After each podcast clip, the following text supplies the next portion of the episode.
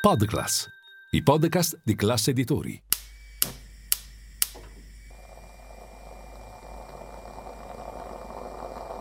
Buongiorno dal gruppo Class Editori. Io sono Massimo Brugnone. Oggi è venerdì nove febbraio e queste sono notizie a colazione, quelle di cui hai bisogno per iniziare al meglio la tua giornata.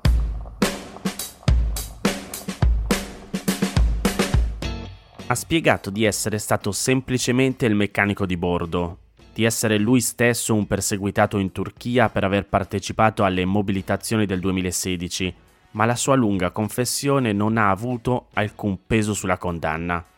Come scrive Repubblica, a quasi venti giorni esatti dal primo anniversario del naufragio, è di venti anni di carcere la pena inflitta a Gun Ufuk, il ventinovenne turco arrestato con l'accusa di aver fatto parte dell'equipaggio della Summer Love, il vecchio caicco che si è schiantato su una secca a poche decine di metri dalla spiaggia di Steccato di Cutro, provocando la morte di novantaquattro persone. A dispetto della confessione, al ventinovenne non è stata riconosciuta nessuna attenuante. Al contrario, il giudice per l'udienza preliminare gli ha imposto anche una sanzione pecuniaria di tre milioni di euro, superiore a quella di due virgola uno sollecitata dalla pubblica accusa. In mattinata Ufuk aveva accettato di sottoporsi a interrogatorio e aveva parlato a lungo. Si è detto addolorato per tutte quelle morti e per il dolore causato ai familiari, ma ha continuato a negare di aver mai condotto quella carretta che poi si è schiantata. La barca, ha detto Ufuk, la conduceva il mio amico Ghulam Bayram, che aveva già fatto altri viaggi. Io stavo vicino a lui, ma non ho mai guidato. Era stato lui a proporgli di pagarsi la traversata con un impiego da meccanico. Vi leggo le sue parole. Dovevo scappare dalla Turchia per motivi politici. Ero stato arrestato perché considerato di far parte del movimento che aveva condotto il tentato golpe nel duemilasedici. Nel duemiladiciannove sono stato in carcere per otto mesi perché criticavo Erdogan e le sue politiche. Per questo alla proposta di Bayram ha detto sì. Il viaggio gli avevano assicurato era sicuro. E invece? Vi leggo di nuovo le sue parole. Quella notte ho sentito che l'imbarcazione aveva toccato qualcosa e ho visto Bayram che cercava di virare. Ha dato gas, ma il motore si è spento. Io ho avuto paura e mi sono tuffato perché la barca era inclinata. Ho nuotato mezz'ora e sono arrivato sulla spiaggia. Bayram non ha abbandonato la barca. È fra le vittime del naufragio. Il suo corpo era in una delle bare che una dopo l'altra hanno riempito il vecchio palazzetto dello sport di Crotone. Ufuk invece è riuscito a scappare insieme a Mohamed Abdeslam, un altro componente dell'equipaggio, l'ultimo ad essere stato individuato. Per il suo legale Ufuk è solo un capro espiatorio e, fuori luogo, è la costituzione di parte civile del governo. Se in quel momento ci fosse stata una barca di soccorso, non ci sarebbero stati tutti questi morti.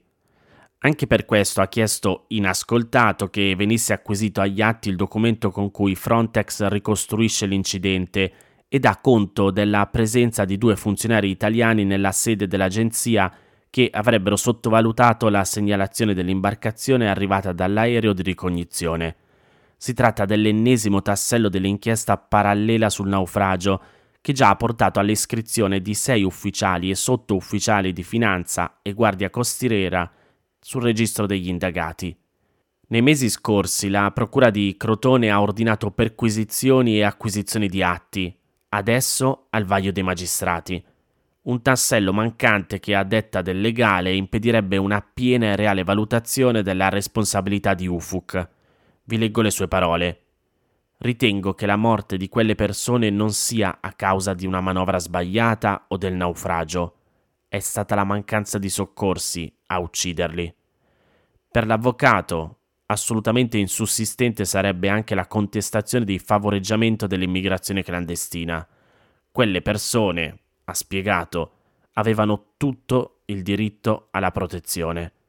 Su un barcone fatiscente ci sono finite perché non avevano mezzi alternative per fuggire da paesi in cui rischiavano la vita. E probabilmente è così anche per Gun Ufuk, il ventinovenne, che adesso ha una condanna di venti anni di carcere. Ve la ricordate la storia del giurì d'onore che avrebbe dovuto verificare le accuse di Giorgia Meloni contro Giuseppe Conte sul M E S? Pagella Politica scrive che non è servito a nulla. Lo scorso tredici dicembre la Presidente del Consiglio aveva accusato il Presidente del Movimento cinque Stelle di aver fatto firmare nel duemilaventuno la riforma del trattato del M E S, quando il suo governo era dimissionario e contro il mandato del Parlamento. Lo stesso Conte ha chiesto al Presidente della Camera, Lorenzo Fontana, di sciogliere la commissione speciale perché non sarebbe stata imparziale. E così la fine del giurì d'onore rende di fatto inutile il lavoro svolto finora dai deputati che lo componevano. In base al regolamento della Camera, il giurì d'onore è una commissione speciale che può essere istituita su richiesta di un deputato quando quest'ultimo ritiene che un altro deputato abbia leso la sua onorabilità in aula. Una volta istituito, al giurì può essere assegnato un termine per presentare le sue conclusioni alla Camera, la quale ne prende atto senza dibattito né votazione. In parole semplici, anche se il giurì d'onore sul M E S avesse portato a termine il suo lavoro, né Meloni né Conte avrebbero rischiato nessuna sanzione. Il giurì d'onore sul M E S si è riunito la prima volta il dieci gennaio e il termine dei lavori era stato fissato per il nove febbraio. La commissione speciale era composta da cinque deputati. Dopo la prima riunione il giurì d'onore ha ascoltato in audizione sia Conte sia Meloni e dopo aver raccolto tutta la documentazione necessaria il sette febbraio la commissione si è riunita per terminare l'esame della sua relazione conclusiva, che sarebbe poi dovuta essere illustrata in aula. Durante la riunione però il presidente della commissione, Mulè, ha annunciato la decisione dei deputati Vaccari e Zaratti di voler abbandonare la commissione. Come spiegato in una lettera inviata al presidente, si sono dimessi perché secondo loro era venuta meno l'imparzialità della commissione e la ricostruzione documentale aveva portato a una interpretazione di parte della vicenda. Sul sito ufficiale della Camera dei Deputati non è disponibile nessun resoconto dettagliato delle sedute del giurì d'onore e non è dunque possibile conoscere il contenuto preciso della relazione conclusiva, né il contenuto degli interventi dei commissari durante le sedute. L'assenza di resoconti dettagliati è un problema che riguarda non solo i giurì d'onore, ma anche le commissioni parlamentari della Camera e del Senato, su cui c'è spesso scarsa trasparenza.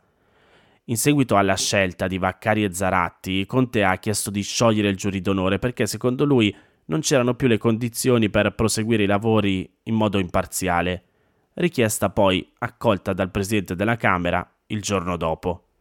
In sostanza, il giurì d'onore sulle accuse di Meloni a Conte sulla riforma del M E S non ha prodotto alcun risultato, né verrà dato conto in assemblea dei contenuti della relazione conclusiva a cui erano giunti i componenti del giurì prima dello scioglimento della commissione.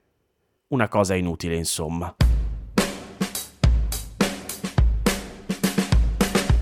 La Federazione Italiana Organismi per le Persone Senza Dimora, l'acronimo è F I O P S D, Associazione Nazionale di Riferimento per l'Emarginazione Sociale, ha pubblicato il suo rapporto annuale sulle persone senza casa morte nel duemilaventitré. Sono quattrocentoquindici in tutto, il novantatré per cento sono uomini. Come scrive il Post, è un dato che rispecchia piuttosto fedelmente il fatto che le persone senza casa in Italia sono in prevalenza uomini. Delle donne senza casa invece si sa e si parla poco, ma secondo chi lavora nel settore sono generalmente sottostimate dalle statistiche, oltre che in aumento. Hanno esigenze, difficoltà e bisogni specifici di cui in Italia si occupano quasi esclusivamente cooperative e associazioni del terzo settore, in mancanza di strumenti uniformi e coordinati su tutto il territorio. Secondo i dati dell'Istat, le donne senza casa sono soprattutto di mezza età, tra i quaranta e i cinquanta anni, molte delle quali sole e straniere. C'è in realtà un aumento di donne giovani e di giovani in generale, oltre che di nuclei familiari, generalmente proprio donne con bambini. I dati sulle persone senza casa in generale sono molto difficili da reperire, perché per raccoglierli esistono per lo più strumenti informali. Naturalmente non si possono usare atti di residenza, dati sull'occupazione o censimenti di vario genere, e bisogna arrangiarsi con quello che c'è. Alcune persone che vivono per strada si registrano volontariamente nei comuni, ma si può per esempio vedere quante accedono ai servizi di mense e dormitori pensati per loro. Sono comunque informazioni limitate che spesso non rispecchiano del tutto la reale situazione di chi non ha una casa, soprattutto nel caso delle donne. L'ultima rilevazione dell'Istat, per esempio, è del duemilaventuno e dice che in Italia ci sono quasi centomila persone senza casa, il trentadue per cento delle quali donne. La statistica comprende le persone senza fissa dimora e le persone senza tetto, che sono categorie amministrative specifiche. Le prime, quelle senza fissa dimora, sono quelle che hanno registrato volontariamente il proprio domicilio nel comune in cui vivono abitualmente, ma non hanno un luogo in cui rimangono sufficientemente a lungo da potervi registrare la residenza. Le seconde, i cosiddetti senza tetto, sono invece le persone che non hanno alcun domicilio. Spesso sono iscritte all'anagrafe attraverso un indirizzo fittizio, che non esiste, ma gli viene assegnato dalle amministrazioni per garantire loro servizi essenziali come l'assistenza sanitaria. Senza un indirizzo, infatti, non si può ottenere la tessera sanitaria. Un'altra rilevazione dell'Istat del duemilaquindici si basava solo sull'utilizzo di mense e centri di accoglienza notturna in centocinquantotto comuni italiani. Stimava che le donne senza casa fossero il quattordici per cento del totale, ma era un dato necessariamente incompleto. Questi numeri poi non tengono conto di molte situazioni di estrema marginalità sociale e disagio abitativo che non rientrano o non rientrano ancora in una categoria rilevabile. Per le donne senza casa questo problema è ancora più evidente. Prima di arrivare in strada e di rivolgersi ai servizi per la grave marginalità, generalmente le donne attraversano periodi molto più lunghi di disagio abitativo, ricorrendo prima di tutto a sistemazioni informali, come abitazioni di conoscenti, roulotte, accampamenti. Solo dopo aver esaurito tutte le possibilità si rivolgono ai servizi, spesso avendo sviluppato problemi psichici o dipendenze. I motivi per cui le donne sfuggono più facilmente alle rilevazioni sono diverse, anche culturali.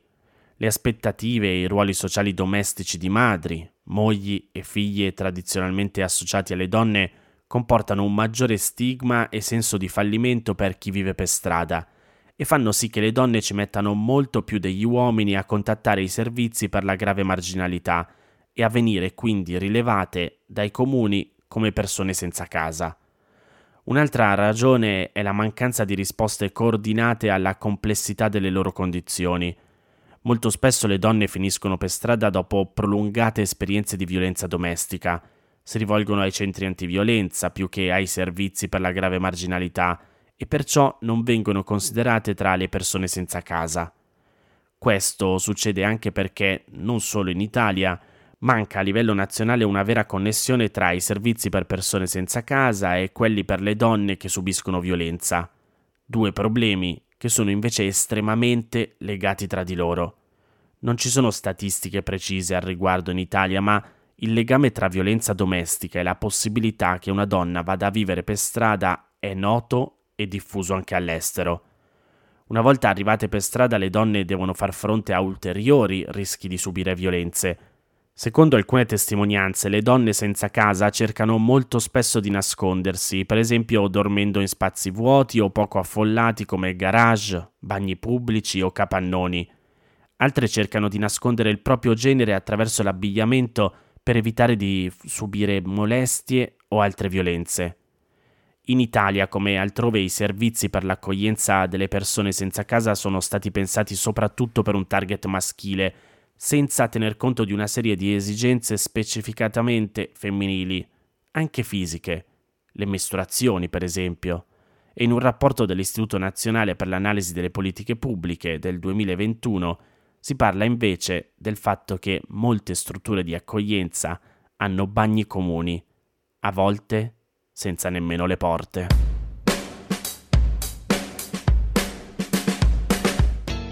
Queste erano le notizie a colazione di oggi. Se volete suggerirmi alcune notizie o mandarmi i vostri commenti su quelle trattate, potete scrivermi all'indirizzo notizie a colazione chiocciola class punto it. Se volete rimanere aggiornati ci sono il canale Telegram e Whatsapp di Notizie a Colazione. Li trovate nel sommario della puntata insieme al link per gli altri podcast del gruppo Class Editori. Io vi aspetto lunedì per iniziare insieme una nuova giornata. Un saluto da Massimo Brugnone.